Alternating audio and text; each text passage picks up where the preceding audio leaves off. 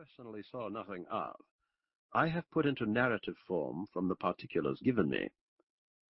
I consider you, Brett, he said, addressing me, the most remarkable journalist alive, not because you're particularly clever, you know, because between ourselves I hope you'll admit you're not, but because you have known something of me and my doings for some years, and have never yet been guilty of giving away any of my little business secrets you may have become acquainted with.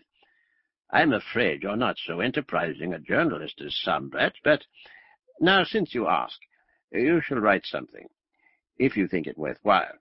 This he said, as he said most things, with a cheery, chaffing good nature that would have been perhaps surprising to a stranger who thought of him only as a grim and mysterious discoverer of secrets and crimes. Indeed, the man had always as little of the aspect of the conventional detective as may be imagined. Nobody could appear more cordial or less observant in manner, although there was to be seen a certain sharpness of the eye, which might, after all, only be the twinkle of good humour.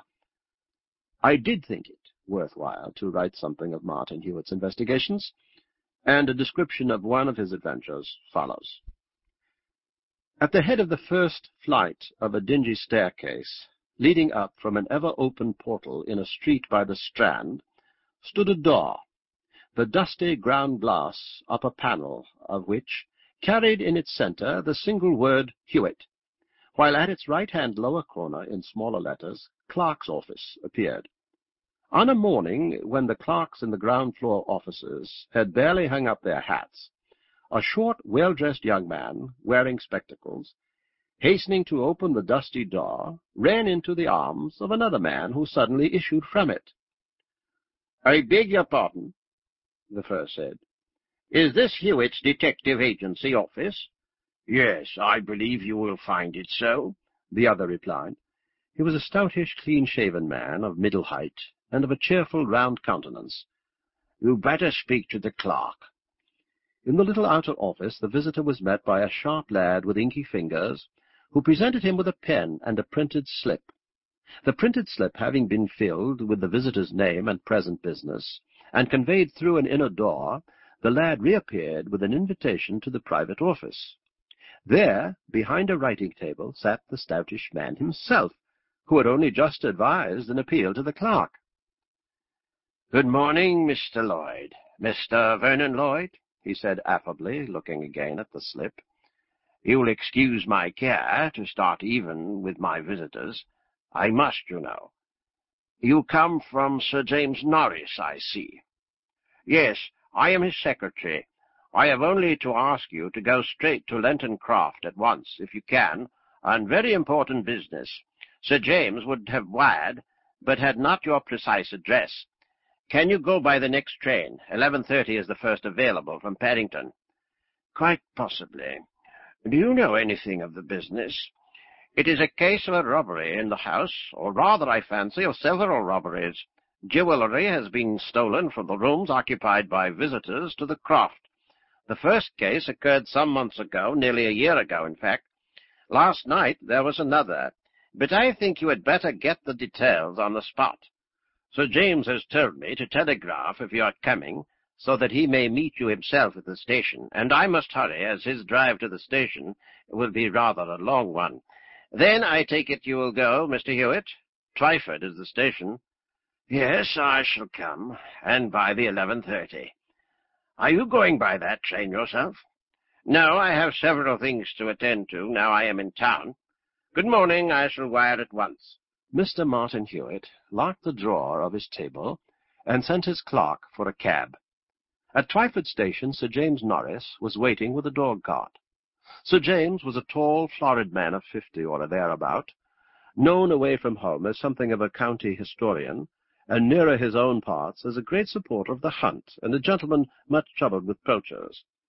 As soon as he and Hewitt had found one another, the baronet hurried the detective into his dog-cart. "We've something over 7 miles to drive," he said, "and I can tell you all about this wretched business as we go. That is why I came for you myself, and alone." Hewitt nodded. "I have sent for you, as Lloyd probably told you, because of a robbery at my place last evening. It appears, as far as I can guess, to be one of three by the same hand, or by the same gang, late yesterday afternoon. Pardon me, Sir James, Hewitt interrupted, but I think I must ask you to begin at the first robbery and tell me the whole tale in proper order. It makes things clearer and sets them in their proper shape. Very well. 11 months ago, or thereabout, I had rather a large party of visitors, and among them Colonel Heath and Mrs. Heath, the lady being a relative of my own late wife. Colonel Heath has not been long retired, you know. Used to be political resident in an Indian native state. Mrs. Heath had rather a good stock of jewellery, of one sort and another, about the most valuable piece being a bracelet set with a particularly fine pearl, quite an exceptional pearl, in fact, that had been one of a heap of presents from the Maharaja of his state when Heath left India. It was a very noticeable bracelet, the gold setting being a mere featherweight piece of native filigree work, almost too fragile to trust on the wrist, and the pearl being, as I have said, of a size and quality not often seen. Well, Heath and his wife arrived late one evening, and after lunch the following day, most of the men being off by themselves shooting, I think, my daughter, my sister, who is very often down here, and Mrs. Heath took it into their heads to go walking, fern hunting, and so on. My sister was rather long dressing, and while they waited, my daughter went into Mrs. Heath's room, where Mrs. Heath turned over all her treasures to show her, as women do, you know. When my sister was at last ready, they came straight away, leaving the things littering about the room rather than stay longer to pack them up. The bracelet with other things was on the dressing table then. One moment. As to the door? They locked it. As they came away, my daughter suggested turning the key, as we had one or two new servants about. And the window? That they left open, as I was going to tell you.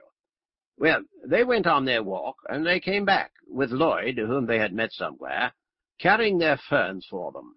It was dusk, and almost dinner time. Mrs. Heath went straight to her room, and the bracelet was gone. Was the room disturbed? Not a bit. Everything was precisely where it had been left except the bracelet. The door hadn't been tampered with, but of course the window was open, as I've told you. You called the police, of course? Yes, and had a man from Scotland Yard down in the morning. He seemed a pretty smart fellow, and the first thing he noticed on the dressing table, within an inch or two of where the bracelet had been, was a match, which had been lit and thrown down. Now, nobody about the house had had occasion to use a match in that room that day, and if they had, certainly wouldn't have thrown it on the cover of the dressing table.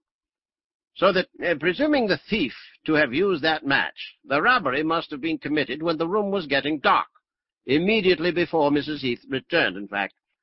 The thief had evidently struck the match, passed it hurriedly over the various trinkets lying about, and taken the most valuable. Nothing else was even moved? Nothing at all. Then the thief must have escaped by the window, although it was not quite clear how. The walking party approached the house with a full view of the window, but saw nothing, although the robbery must have been actually taking place at a moment or two before they turned up. There was no water pipe within any practicable distance of the window, but a ladder, usually kept in the stable yard, was found lying along the edge of the lawn. The gardener explained, however, that he had put the ladder there after using it himself early in the afternoon. Of course, it might easily have been used again after that and put back. Just what the Scotland Yard man said. He was pretty sharp, too, on the gardener, but very soon decided that he knew nothing of it. No stranger had been seen in the neighbourhood, nor had passed the large gates. Besides, as the detective said, it scarcely seemed the work of a stranger. A stranger could scarcely have known enough to go straight to the room where a lady, only arrived the day before, had left a valuable jewel, and away again without being seen. So all the people about the house were suspected in turn. The servants offered in a body to have their boxes searched, and this was done. Everything was turned over, from the butlers to the new kitchen-maids. I don't know that I should have had this carried quite so far if I had been the loser myself, but it was my guest, and I was in such a horrible...